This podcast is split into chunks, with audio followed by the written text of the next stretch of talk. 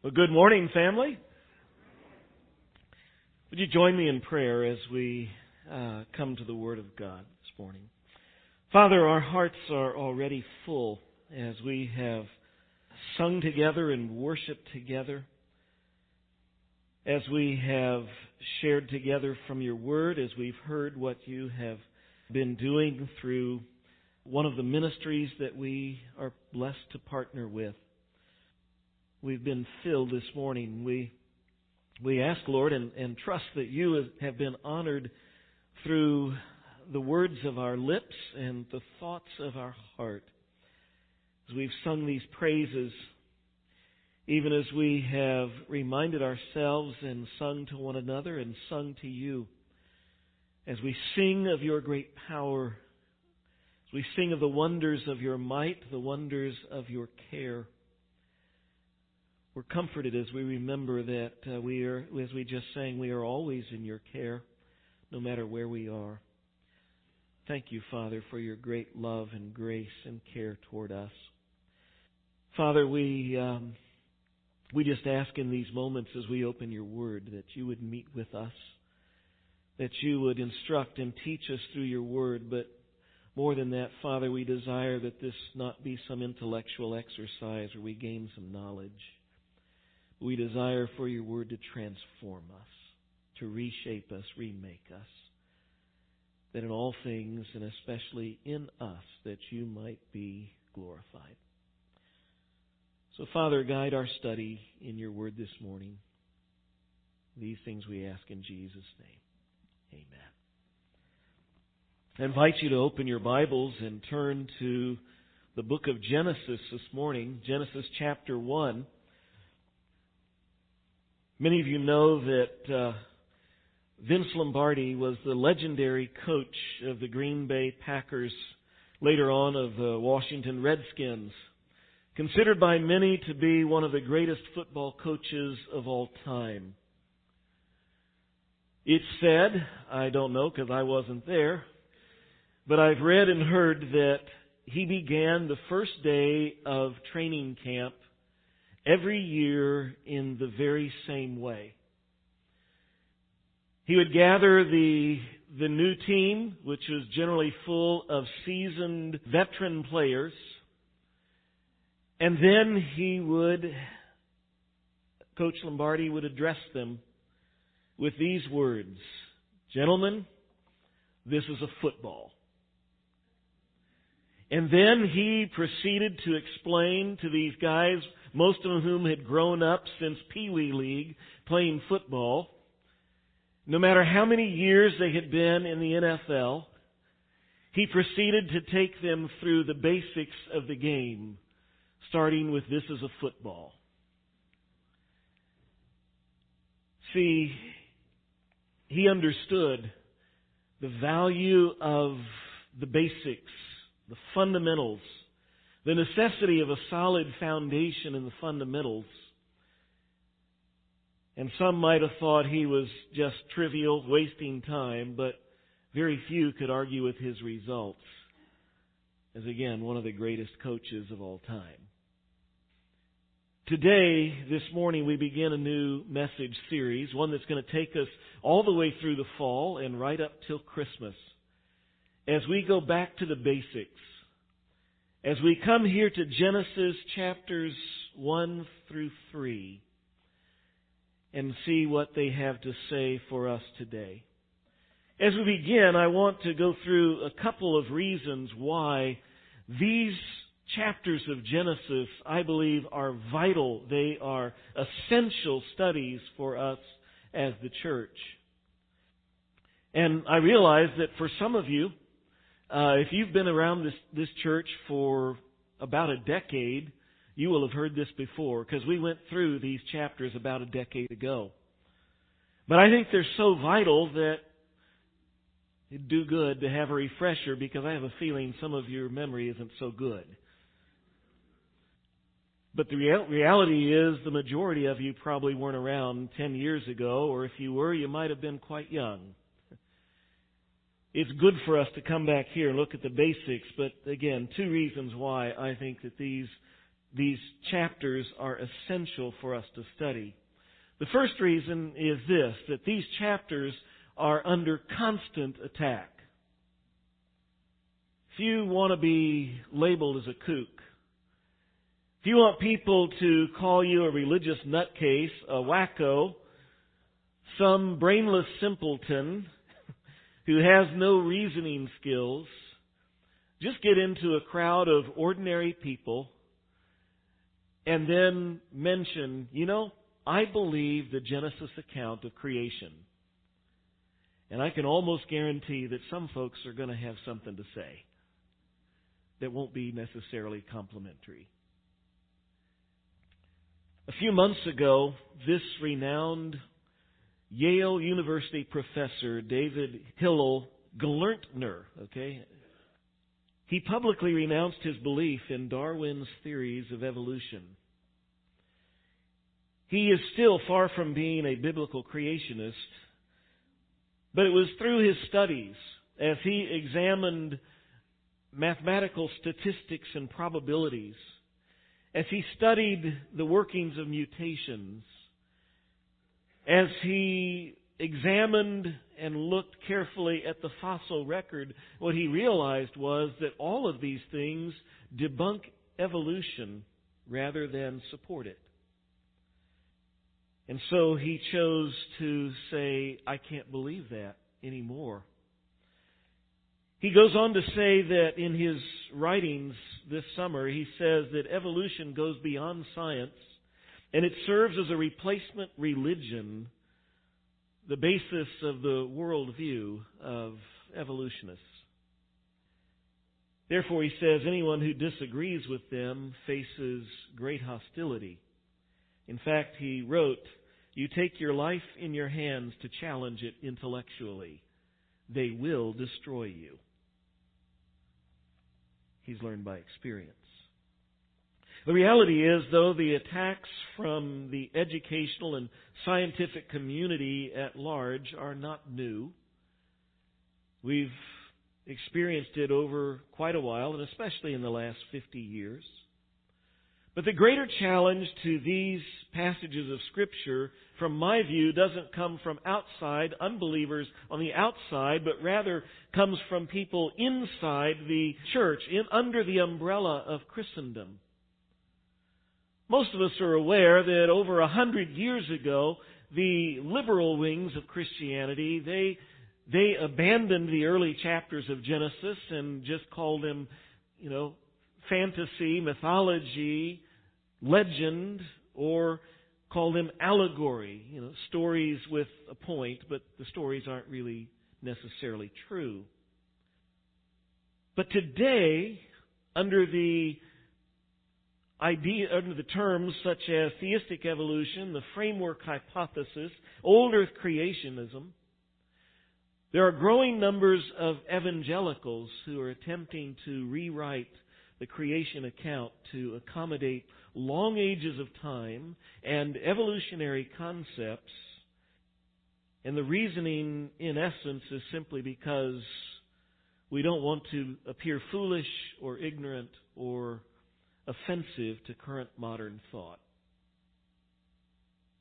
Part of our aim in this series is to remind us and to encourage us that the Word of God can be trusted. We believe the Bible here at the Chapel of the Lake. Every pastor and every elder and every leader that I am aware of who has ever served here at the chapel believes these chapters of Genesis, along with all of the scriptures, to be the literal, inspired, authoritative, inerrant Word of God. These chapters of Genesis were written, we believe, as history, not as allegory, nor as myth, nor as legend. These opening chapters of Genesis, plainly read, which any honest scholar will agree that they are intended to be. They clearly and plainly teach that God created the universe, the world, and all the creatures therein in six days, not over millions and billions of years. This has been the near universal teaching of the church for almost 2,000 years. We feel no need to try to reconcile Scripture to line up with the whims of some current scientific thought. Which, by the way, if you haven't noticed, it changes continually. I wonder how many of you are old enough to remember when the concern in science class in school was the next coming ice age. it is sure and certain, they said. Now it's global warming. The scientists can't agree on what we're supposed to eat. that changes continually. We could go on and on. Science is not something fixed, it is something fluid that changes. The Word of God, on the other hand, God says is fixed. And if we believe Him, we must believe that His Word will not change. It will not, as Jesus said, it will not pass away until every bit is fulfilled. We believe this way not because we checked our brains at the door. We believe this way instead because we are indeed rational and thinking people. At its very heart, evolution is a theory that contradicts what every one of us knows instinctively. What it says is that this awesome diversity, this awesome complexity, this amazing beauty in the creation all around us happened by chance, and everything came from nothing when all of the creation screams, there is design and there is a creator. Simply take the human eye. The human eye is a perfect interrelated system. The eye has about 40 individual subsystems, including the retina, the pupil, the iris, the cornea, the lens, the optic nerve, and on. The optic nerve by itself contains 1.2 million fibers. The retina has over 120 million photoreceptors to respond to light and then to respond that and transform that into messages that it sends to the brain. The eye captures and delivers and interprets up to 1.5 million pulse messages in a millisecond. It's no wonder that someone once wrote, To suppose that the eye, with all of its inimitable contrivances for adjusting the focus to different distances, for admitting different amounts of lights, and for the correction of spherical and chromatic aberration, could have been formed by natural selection seems, I freely confess, absurd to the highest degree. Written by Charles Darwin. In his work, the evolution of the species. The phenomenal thing was that he went on later in his book to explain how the eye must have evolved because the only other explanation was unacceptable. And that was, it was designed and created. By the way, Charles Darwin in his day didn't even understand and comprehend half of the complexity of the physiology and the workings of the eye. Modern ophthalmology has since discovered amazing things, as if what Darwin knew wasn't amazing enough. Why then would he go on to say, well, it had to evolve because that's the, the error at the beginning, the presupposition of naturalism and, and of naturalistic science. It's, it's saying there must be a natural explanation for something. And so no matter how absurd, no matter how ridiculous, no matter how far-fetched, if we can come up with some kind of scenario that might even possibly be believed, we take that over the, the obvious thing. There's a design and a designer. But you see, that's the problem that Professor Gelernter had. He looked at it and said, there ain't a chance. I'm praying that one day that's going to move where he realizes and comes to know there is a creator God. His name is Yahweh, and he sent his son Jesus, and he meets him as his Savior. See, we believe that there is not a single demonstrable scientific fact which disproves or undermines the truthfulness of God's Word and of these chapters here in Genesis that describe the creative work of God. In fact, there is ample evidence that supports the Bible's account of a young earth and of the immediate appearance of all creation. It's obvious and ample if you don't start with an underlying assumption that God cannot and does not and must not exist. There's also a substantial body of information and of evidence that undermines evolutionary theory. Now, all that said, it is not my intention today or through the rest of this series of studies to sit here and argue scientific information and science and, and scientific theories. First of all, we don't have the time to do that here, and the reality is I'm not competent to do that. But if you have questions, if you have issues about what I've just said, I double dog dare you. Start doing some research. There's a second reason why these chapters, I think, are so essential for us to study. Not only are they under constant attack, but the truths in these first three chapters of Genesis are foundational. They're foundational, first of all, simply for life. They are key to understanding our world. Many of the struggles and questions, the contemporary issues that confront us today as individuals, as families, as the church, as a society. So many of them find their core answers right here in these crucial chapters of Genesis. Questions that have to do with the purpose and meaning of life. Who am I? Uh, how did I get here? You know, where am I? Where did I come from? Why? Questions about the value of human life. Is human life special? Does it have any intrinsic value greater than that of an animal?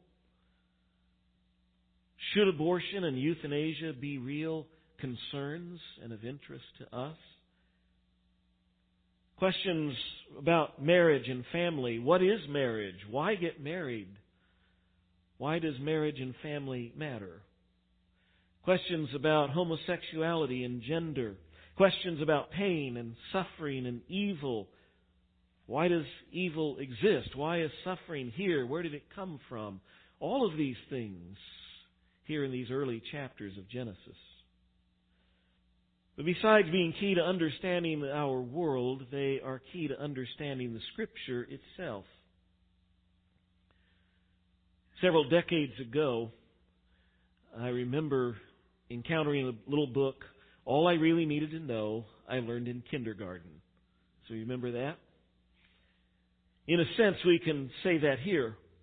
All the major teachings of the Bible find their roots here in Genesis. Many of them in these first three chapters. Pastor Ray Pritchard says it very well. He says Genesis 1 through 11 is the seed plot of the entire Bible. What the acorn is to the oak, so this passage is to the rest of the Bible. These are the headwaters of divine revelation. Everything God wants us to know starts right here. But if the foundation is flawed and unstable, then the entire building may well end up in jeopardy. And then when that happens, you end up with this the Leaning Tower of Pisa, which they keep working on because if they don't keep working on it, it's going to fall over. When the foundation isn't stable, you're in trouble, and so it is with the Scripture. If we compromise the foundation here in Genesis, we undermine the entire message. Just one example. Because I've heard it said by folks, all we need to do is we just need to, to cling to the gospel, the good news of Jesus Christ. That's all we need to cling to and worry about, and, and Genesis is just a peripheral thing. Or, or is it? The reality is that if we ignore Genesis 1 through 3, the death and the resurrection of Jesus Christ has no meaning. You see, if Adam and Eve didn't actually exist as real people, and if their sin didn't plunge mankind into the curse of sin and death and judgment, then there's no need for Jesus' sacrifice, and his resurrection has no real purpose. Thirdly, these truths in Genesis are essential to the trustworthiness of Scripture. See, I say that because if Genesis 1 through 3 is myth, then the Apostle Luke got it wrong. The Apostle Paul got it wrong. The Apostle Peter got it wrong. The Apostle John got it wrong. All of them talk about the people and the events of creation and of Genesis as fact, not as fiction, as history, not as myth. Not only did they get it wrong, Jesus himself got it wrong. On at least six different occasions, Jesus refers to the early chapters of Genesis as factual history. For instance, Matthew chapter 19, you might remember there, Jesus is talking about marriage and divorce, and he goes back to the creation account, back to Genesis 2, to defend his teaching on marriage and divorce. He says, Have you not read that he who created them from the beginning made them male and female? Just three things I want us to note in that one little sentence that Jesus affirms of Genesis chapter 2. First, he affirms that the them he's talking about they, they are created, that God created were Adam and Eve. He affirms that Adam and Eve were real people. Not only were they real people, but they were, secondly, they were specially created by God. And thirdly, he says, he was in the beginning. That's significant because Adam and Eve didn't just appear on the scene after millions of years of evolution and now they finally evolved and God says, okay, now they're, they're human. But God created them specially in the beginning. As God was creating the world on the sixth day, God created Adam and Eve. You see, if the apostles and Jesus are wrong, then don't just throw out Genesis 1 through 3, throw out the whole book. If Genesis is not trustworthy about our past, then the reality is that Revelation, the last book, Revelation cannot be trusted with our future. We'll take some time in the, the last message in the series, and we're going to look at Genesis 1 through 3, and we're going to look at Revelation 19 through 22. And what you will discover is that the parallels between them are astounding. God, the author of the book, is a great writer. Despite the fact that it was written over so many centuries with so many different authors in different languages, whatever, God, there's a theme that runs all through it because God is authoring the book. And the parallels between Genesis and Revelation are so striking that what we realize is if Genesis 1 through 3 cannot be trusted, neither can Revelation 19 through 22. And if that can't be trusted, then the reality is we have no hope. Throw it all away. And let's go find something else to do with our time on Sunday. But see, the reality is we believe it is true. And with good reason. With that long introduction, we're finally ready for the sermon. good news. We're just going to look at one verse. I'm just going to point out three quick points and give two implications. Genesis 1 1. In the beginning, God created the heavens and the earth. One brief little verse. Some have called it the most important verse in all the Bible. There's so many important verses in the Bible. I don't know that I can say this is the most important, but I can say this. It's an important verse and it packs a punch. There's so much here, but just three things very quickly I want us to note. The first is it tells us there was a beginning. In the beginning. That, by the way, is where the name of this book comes from. In the beginning is the word Genesis. It's the book of beginnings. But this informs us that matter is not eternal. There have been those who thought it was. Matter is not eternal. The universe is not eternal. There are those who think it is. What this tells us is there was a time that everything we see and everything that we touch did not exist. None of it has been here forever.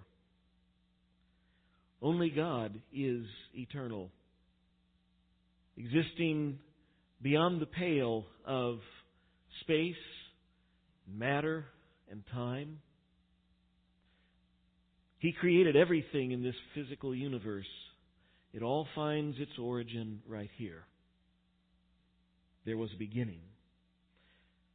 Secondly, we need to understand that it says, in the beginning, God.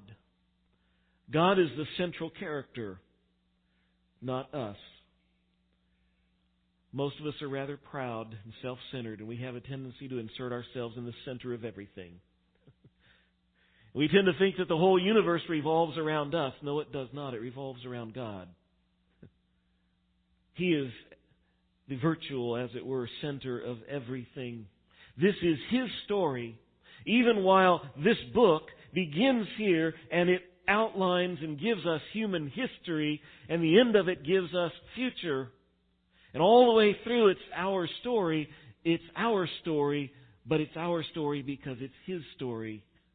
He's the one who has written it. He is the one who made us. He is not introduced nor defined. He simply appears here on the page. In the beginning, God. And he's introduced as the central character, and we learn about him. We learn about his nature and character through his actions and through his words. Just a few things I'll just hit that, that we learn about him in these, in these first chapter or so. He is eternal. As I said, he precedes matter and time and space because he creates it all. He is the creator. The gods that other people worship are made of wood and stone or they are things in nature like the sun or the moon, but none of those are gods at all because they are created by Him. He is powerful. The very first name that we have for God here in the Hebrew is, is Elohim. Literally, it means the strong and mighty ones. It's the plural of El, which means God Almighty. It's the name that's used for God all through chapter 1 here and into the first few verses of chapter 2. He is powerful. But there's also along with that mystery because Elohim, as I said, is plural. It's a plural name for God and yet it's used singularly, which is odd. And yet this one who is whose name is plural but who is singular then says, let us make man in our image. And we get confused and there's mystery here, but what we discover is that it's in seed form. Later as scripture moves along, what we discover is there is a triune God, God the Father, God the Son, God the Holy Spirit, who is one God and yet three in one. And it makes our mind hurt. He is not only mystery, though, He is personal. God is not an it, He is not a force, He is a He. And He sees, and He speaks, and He thinks, and He feels, and He acts, and He creates. And we discover, by the way, that He created us in His image so that we are also personal. We also see and think and feel and speak and act, even create. We are not alone in this, in an impersonal cosmos. Carl Sagan used to say we are. He was wrong. He knows better now. There's a God who made us, a God who cares for His creation. He's not only personal, though, He is relational. He is a God who has revealed Himself to us and relates to us and with us. Beginning in the fourth verse of chapter 2, as God begins to give the history of man, he begins using the name Yahweh or Jehovah. It's in your English translation in all capitals. And it says, Lord God, Yahweh Elohim. Yahweh means the great I am. It is the personal name that he gives to himself as he relates to us. He's the great I am, God Almighty. We could go on. There's so much more. We can see that He is purposeful, He is ordered, He is perfect, He is good, and much more here in these chapters. We learn, thirdly, that God created everything from nothing. The theological term is ex nihilo. Hebrews chapter 11:1 tells us that the things that were made were made from things unseen, literally things not in existence. You and I build things, we make things because we are made in the image of God. We also make things, but we do it with things that are already raw materials that already exist. God created everything from nothing. These three truths there was a beginning that God is the central character and He created everything from nothing gives at least two implications that I want to point out this morning. The first is this God is sovereign. As the all powerful creator, God is sovereign over all creation. Sovereign because He is bigger than creation. He, he is more powerful than creation. But also sovereign because He has the rights of ownership as creator. Just as you do. I can pretty well guarantee when you invest yourself in making something, at the end of it, when you're done, you go, it's mine. Right? When we make something, we take the right of creator. I built that. I made that. It's mine. Why then do we question whether God has the right to everything, including us? If He made us, He has ownership. God is sovereign because He is powerful. God is sovereign because He is the Creator. And God is sovereign because He sustains everything. The only reason we have breath in our lungs this very moment and blood coursing through our veins, the only reason we will have food to eat sometime whenever the pastor gets done, is because God provides it. God is sovereign. The second implication then is that true wisdom begins with honoring Him. So I Psalm 111 verse 10 says, the fear of the Lord is the beginning of wisdom. The opposite of that is also true. Psalm 14:1 says, "It's the fool who says in his heart, there is no God."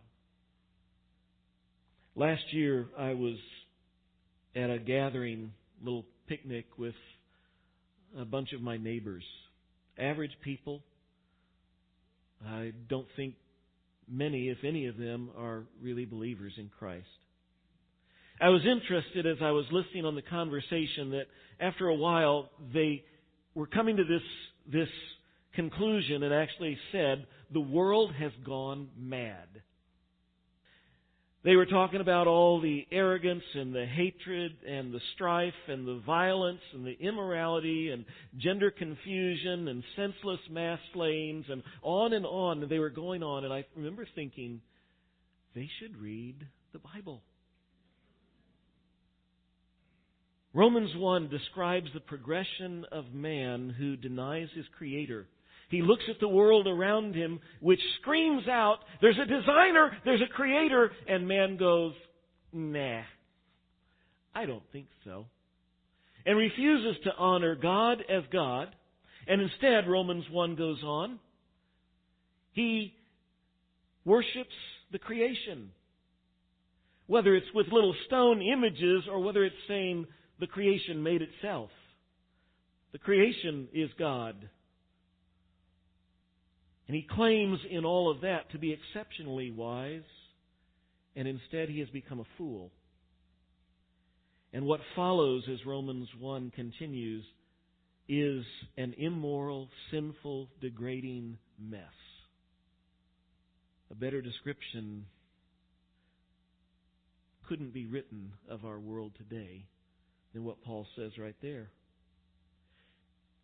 When my neighbors looked around, when we look around, when we see immorality, when we see homosexual homosexuality and gender confusion and hatred and violence and mass shootings and arrogance and all the stuff, please understand those aren't the problems in our society.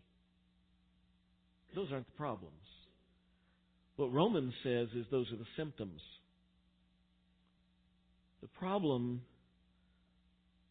you see, in our culture is the same one that Paul says in Romans 8.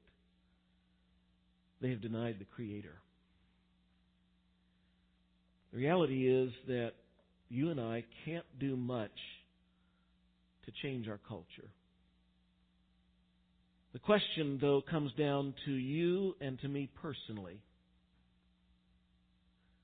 Are you rebelling against the Creator? Or are you trusting Him? Trusting Him as your God, as your Savior? Are you owning Him as Lord, worshiping Him, following Him? The only difference, by the way, between a declared atheist and someone who claims to believe in God, in His Word, in Jesus Christ, but who lives as though He doesn't matter, the only real difference potentially is semantics. I call it practical atheism. And unfortunately, there's a lot of folks who name the name of Christ who live that way. Father, tons of stuff here. Boggles the mind how much in just one little verse there is for us to see. How much more in all of these chapters that we need to, to look at and to see what it has to say to us. Father, if there are any who need to first come to know you as God, as their Savior, to understand your great love for them, your provision in Christ. I pray that they wouldn't let a day go by without finding out what it is to know you as their God, not just as their God, as their Father, to have relationship with you. But then, Father, for the rest of us comes down to the practicalities. Are we living out what we believe?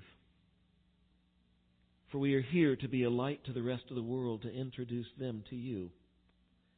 But how can we do that if we do not follow you ourselves? So, Father, may it be the desire of our heart to live for you in all we say, all we do, that you might be reflected in all that we are. In Jesus' name we ask it. Amen.